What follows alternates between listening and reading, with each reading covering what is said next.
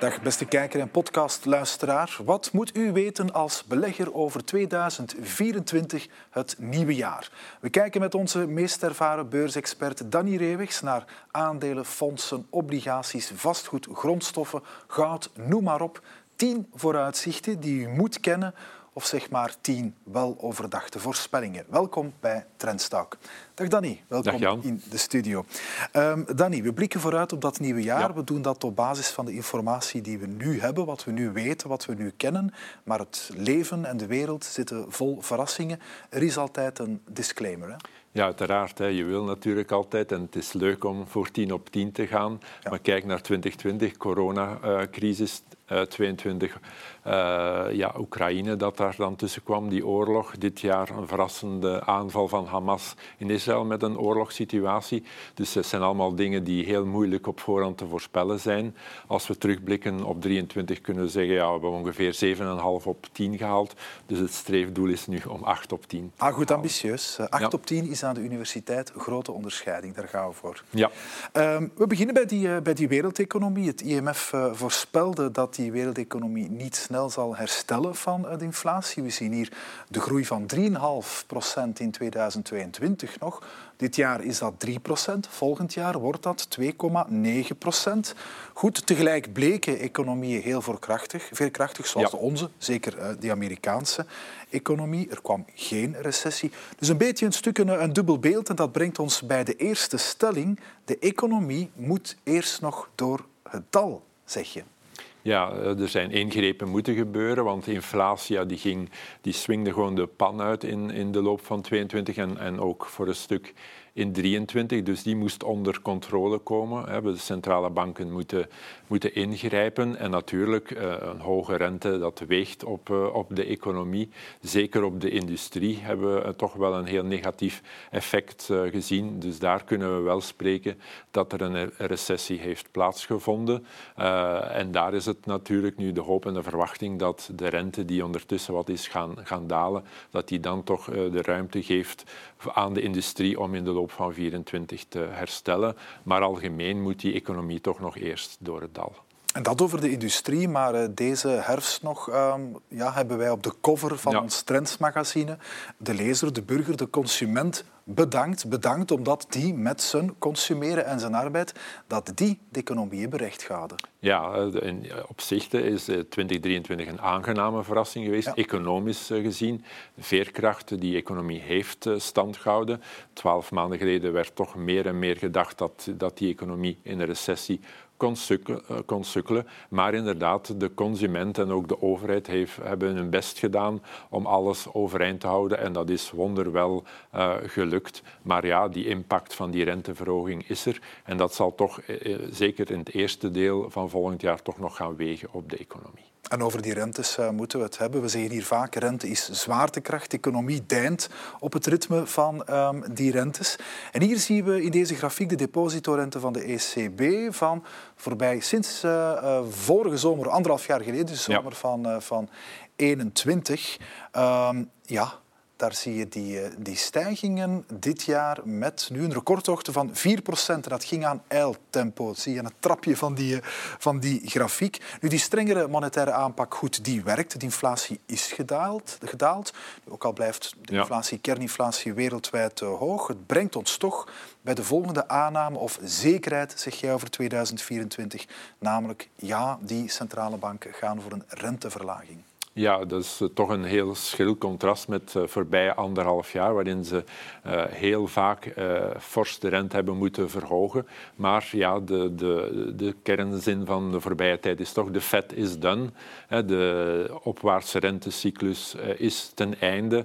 Ze zijn gekomen aan de verhogingen. Centrale bank in Amerika vindt zich comfortabel met de situatie rond de inflatie en zegt nu zelf op haar laatste meeting van kijk, we gaan voor drie renteverlagingen in in 2024. De markt hoopt al op vijf of zes, hè, maar dat is misschien wat optimistisch. Ze zijn altijd wat uh, positiever uh, dan de centrale bank, die toch uh, voorzichtig blijft. Maar dat biedt toch een heel ander perspectief dan we gezien hebben voorbije anderhalf jaar. En dus gegarandeerd renteverlagingen, ook al blijft die inflatie, zit die nog altijd een eind boven die beoogde fameuze 2 procent. Ja, maar we zien wel dat de tendens dalend is, dat de situatie toch meer onder controle is gekomen. Vandaar uh, die aanname. Europese Centrale Bank is op die laatste meeting nog niet zo ver gegaan. Maar als we kijken naar de evolutie ook van de rente in Europa, dan zegt uh, toch de markt van kijk, ja, Europa gaat toch Amerika achterna. Dus uh, ook bij de renteverhoging is eerst de Fed gekomen en dan pas de ECB. Met de renteverlagingen zal het net hetzelfde zijn. Ja. We blijven eh, bij Amerika met eh, ja, het meest verhandelde, verhandelde valutapaar van eh, de wereld, euro-dollar. Midden de zomer, 18 juli was dat, bereikte de dollar de piek boven de 1,12 euro. Drie maanden later, zie je hier op de grafiek, was die alweer 7% gezakt. Nadien nu recent zien we wat herstel, maar het blijft onder die pieken, die drie pieken van het voorbije jaar.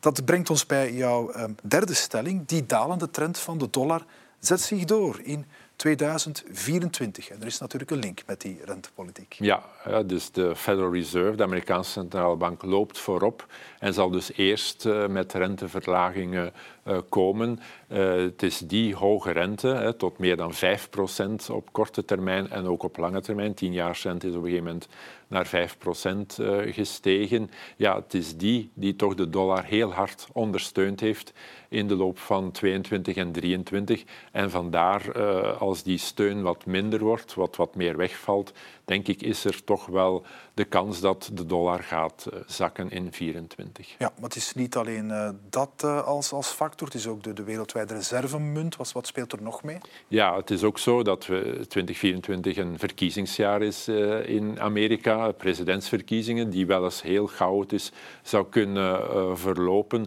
zodat toch een aantal investeerders, beleggers dat risico gaan willen afdekken. En dan is er nog een andere tendens die we gezien hebben sinds de oorlog in Oekraïne, dat een aantal landen, waaronder Rusland, China, India, uh, toch niet meer zo gebonden willen zijn aan die, aan die dollar.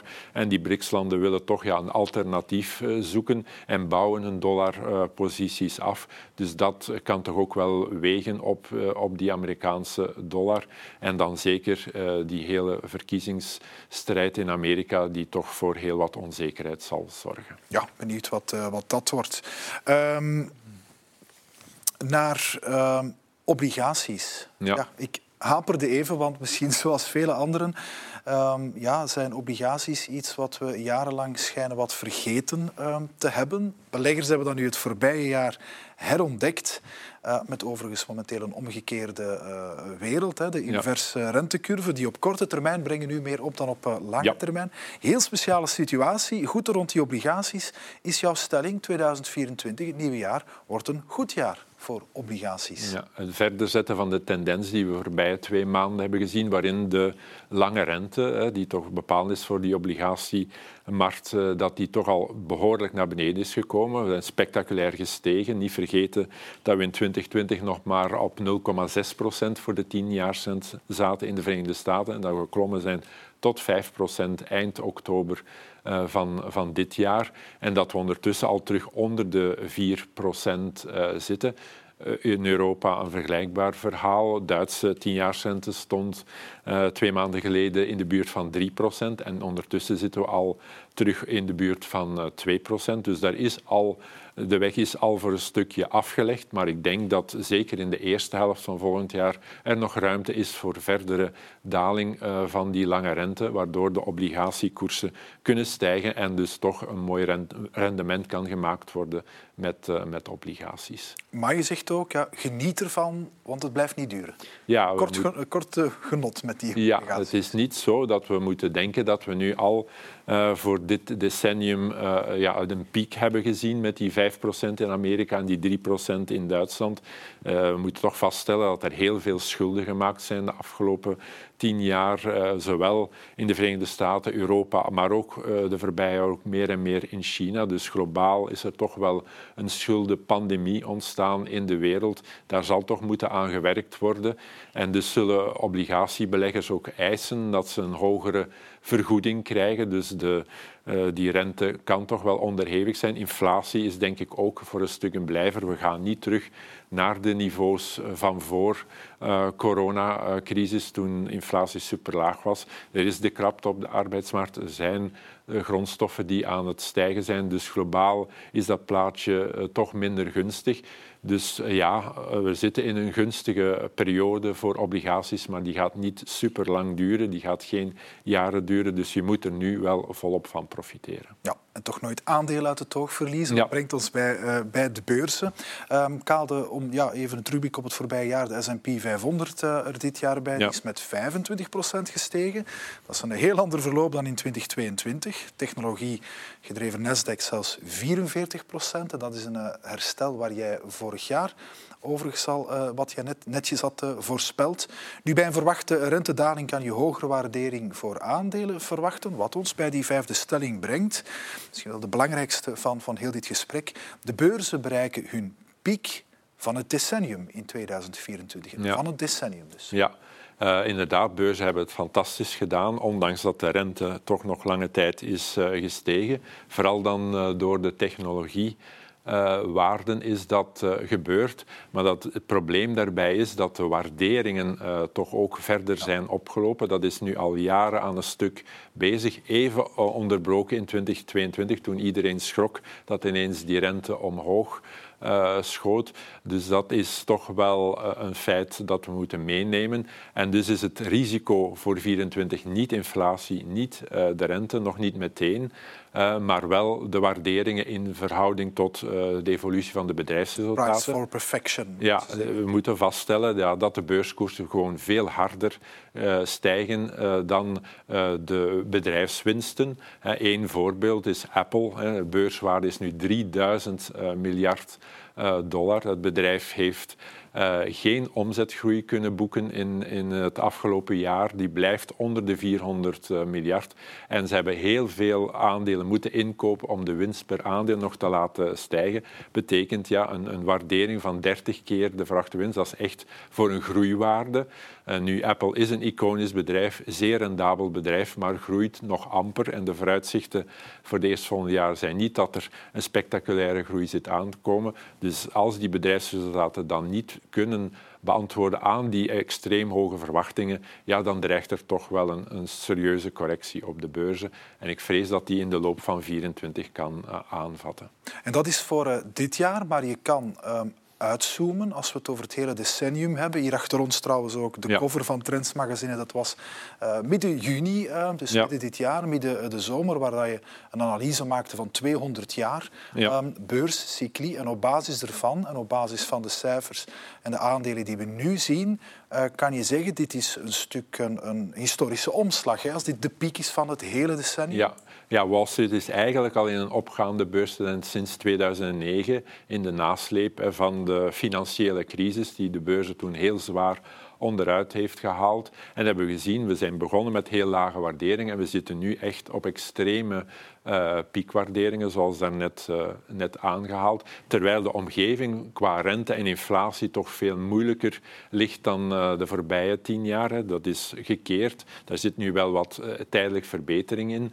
Maar, en die bedrijfswinsten, ja, die zullen het moeilijk hebben om aan die hoge verwachtingen te, te, voldoen. Dus dat is, denk ik, ja, we zijn daar in een pieksituatie terechtgekomen die ik vrees volgend jaar gaat, gaat keren, om het in voetbaltermen uit te drukken. Ja, we zijn nu toch wel echt begonnen aan die blessuretijd. We weten niet hoeveel minuutjes dat er nog uh, bij komen, maar iemand die ja, lange termijn belegt, moet toch wel nu kijken om zijn aandelenpositie te gaan afbouwen. Ah ja, dus de geduldige belegger die aan buy and hold doet, kopen en bijhouden. Ja. Op een bepaald moment moet je wel uh, nu echt durven. Je kan niet slapend rijk worden uh, dit jaar. Je moet dan nee, die, stap zetten. Ja, die periode is denk ik achter, uh, achter de rug. Hè. Wie lange jaren een, een trekker kocht op die MSCI. World Index, waar die grote technologiebedrijven, Apple, Microsoft, Amazon in zaten, ja, die heeft een fantastisch rendement gehaald, maar dat is geen voorafname van wat zijn rendement zal zijn de komende jaren. Dat vrees ik zal een pak lager liggen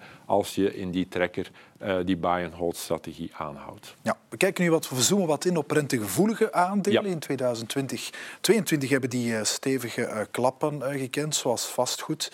Ehm, tegelijk kan je zeggen, misschien is die afslachting nu voorbij en liggen daar de waarderingen net laag. Nu ook de renteverhogingen achter de rug zijn. Um, kunnen die misschien, die misschien wel een remonte kennen, wat we ook al zagen in de vroege kerstrally. En dat brengt ons bij het zesde vooruitzicht de beste kansen in 2024 zijn er voor die rentegevoelige aandelen. Ja, en dat merk ik ook al de voorbije weken inderdaad, dat die een remonte hebben uh, ingezet, zijn extreem zwaar afgestraft. Zeker hè, die vastgoedaandelen, 50, 60, 70 procent koersdaling in anderhalf jaar tijd was eerder de regel en niet, uh, en niet de uitzondering. Omwille van die uh, rentegevoeligheid, maar vooral omdat beleggers terug overgestapt zijn. Hebben we het over gehad, over die obligatiemarkt die ja. herontdekt is. Mensen die jarenlang zaten in bijvoorbeeld die vastgoedaandelen en in andere uh, hoogdividendwaarden, ja, die zijn gekeerd. Hè. Die hebben hun posities daar afgebouwd en zijn terug overgestapt naar obligaties. Nu die obligatierente terug wat minder aantrekkelijk wordt, zullen wel beleggers terug wat meer overstappen naar die aandelen, die dividendaandelen. Als we kijken op bijvoorbeeld op de Amerikaanse beurt, je gaf het aan, S&P 500 een kwart gestegen in 2023, maar de dividend aristocrats, en dat zijn bedrijven die al 25 jaar opeenvolgend het dividend verhogen, die hebben maar 6% opbrengst opgeleverd in 2023, dus 20% minder dan de index, zijn een zestigtal aandelen. Dus die dividendaandelen die werden de voorbije tijd enorm uh, gemeden door beleggers. En ik denk dat die toch wel een comeback zullen maken in het komende jaar. En gaat dat ook over het nu niet zo populair telecom zware investeringen nodig, de nutsector. Ja. Rentegevoelig, vaak hoge schulden, energie ook. Ja, ik denk ook dat dat geldt voor die uh, sectoren, precies omdat zij toch gemiddeld hoge dividenden uitkeren. Uh, en dat die hoge dividenden komen te staan tegenover een, een, dalende obligatierente. Dus die worden toch, denk ik, iets meer aantrekkelijk en hebben ook in 2024 wel de nodige herstelkansen. Ja, dan naar uh, groeiaandelen. Die ja. hebben na de klap van uh, 2022 dit jaar um, wraak genomen. Zie je hier ook op de uh, ETF S&P 500 Growth. Um, ja, een, een, een, mooi herstel. Uh, goed, het brengt ons bij de volgende aanname wel, dat die groeiwaarden meer en meer risico's inhouden. Ja, zoals we al een beetje al hebben aangegeven, ja. ja die zijn heel populair, heel hard gestegen, veel meer gestegen eigenlijk dan, uh, dan hun winstgroei. En het, uh, we hebben in december één prachtig voorbeeld gehad van hoe beleggers naar die markt kijken. En dat is de afsplitsing hè, van Solvay ja. in het oude klassieke Solvay, meer gericht op dividend, hè, op waarde, hè, op value, versus dan uh, de nieuwe divisie ScienceCo. Wel nu, beleggers hebben massaal op die eerste dag gekozen voor het groeiverhaal, hè, voor ScienceCo. Die hebben die waarde, waardering enorm opgedreven. En Solvay, het klassieke, het value gedreven waarde op dividend gericht werd compleet uh, afgestraft. Dat is eigenlijk de samenvatting van 2023, maar eigenlijk al van 10, 15 jaar op de beurs, waar uh, heel de klemtoon lag op groei en niet op waarde, op value. Die zijn volledig uit elkaar getrokken met zeer lage waarderingen voor waardeaandelen, voor value stocks terwijl dus die groeiaandelen een extreem hoge waardering hebben uh, meegekregen. Vandaar dus dat ik denk dat daar uh, toch enorme risico's zijn. Als er een correctie komt op de markten, zal die vooral heftig zijn, zoals we ook in 2022 gezien hebben, in die groeiwaarden. Dus vandaar mijn misschien wat controversiële stelling telecom uh, boven technologie voor de komende jaren. En bijvoorbeeld Solvay, daar voel ik me dan toch veiliger mee dan uh, in ScienceCo. Voilà, dat is uh, duidelijk, Danny. ook misschien controversieel zijn de, is wat, wat je inschat voor de emerging markets, de opkomende markten. Die zitten in een inhaalslag, waardoor je zou kunnen hopen dat die een sterkere groei hebben dan de westerse economie. Nu, de voorbije jaren is dat tegengevallen, die ja. verwachting. En daar zeg je, die emerging markets die zitten met betere kansen dan de mature markten. Ja, dat is inderdaad een zeer controversiële stelling. En daar zijn we flagrante mist in gegaan het afgelopen jaar. Hadden we toen ook al aangegeven, maar dat is niet gebeurd. Je houdt eraan, ja, het, zit eraan het herstel van de economie in, in China is tegengevallen in 2023. Hè. De post-corona-periode was niet van dezelfde aard, onder meer door de vastgoedcrisis in het land, onder meer door de geopolitieke spanningen uh, met het Westen, met, uh, met Verenigde Staten. En ook nog altijd de politiek uh, van de overheid, die niet altijd in de richting is van, van het bedrijfsleven. Maar de waarderingskloof tussen emerging markets en die mature markten is nu zo gigantisch groot geworden dat ja, vroeg of laat, en we denken toch dat dat in 2024 op gang kan komen, dat daar toch een herstelbeweging moet Dus stijgingspotentieel zit daar en dat, dat zit eraan te komen. Komt dit jaar al, maar we wachten, het is voor volgend jaar. Ja, ik denk dat dat uh, in de loop van het jaar toch wel zou moeten op gang komen. Maar inderdaad, het, het is, uh, het is niet evident gebleken, maar vroeg of laat denk ik gaat dat toch wel gebeuren. Ja. Um, er is heel veel um, belangstelling opnieuw voor goud. Je ja. ziet het ook in uh, de poppels, hè, bevragingen bij beleggers van waar zien zij het meeste rendement voor 2024. Goud zit echt altijd in de top, uh, top drie. Ja. Um, daar valt iets voor te zeggen. Het gaat over edelmetalen, ook zilver, platina. want dat uh, brengt ons hier bij jouw stelling. Ja. En ja, dat is dat 2024 een prachtig jaar wordt voor die edelmetalen. Eigenlijk heeft goud het al relatief goed gedaan in 2023, zeker als we rekening houden met die enorme stijging van, van de rente. We ja. moeten weten, ja, edelmetalen, goud brengt geen rente op. Dus op dat moment natuurlijk gaan beleggers veel meer kiezen voor obligaties dan voor een product als goud dat geen rente opbrengt. Nu we zien, we hebben ook gezegd, de, rente, de lange rente is aan het dalen, dus obligaties op zich worden terug wat nieuwe obligaties worden wat minder aantrekkelijk. En dan denk ik, ja, is er toch wel potentieel voor een herstel van, van goud. Dat we zien in de geschiedenis ook dat wanneer de centrale banken beginnen met renteverlaging, dat dan een periode aangebroken is waarin edelmetalen, waarin goud het beter doen dan andere beleggingsvormen. En ik denk dat we dat in 2024 opnieuw gaan zien. En niet alleen gecorreleerd met die rente, maar ook met de wereld, met onzekere tijden. Ja, we hebben daar straks al gezegd ja, dat we een daling van de dollar verwachten ja. omwille van de mogelijke chaotische verkiezingsstrijd in Amerika.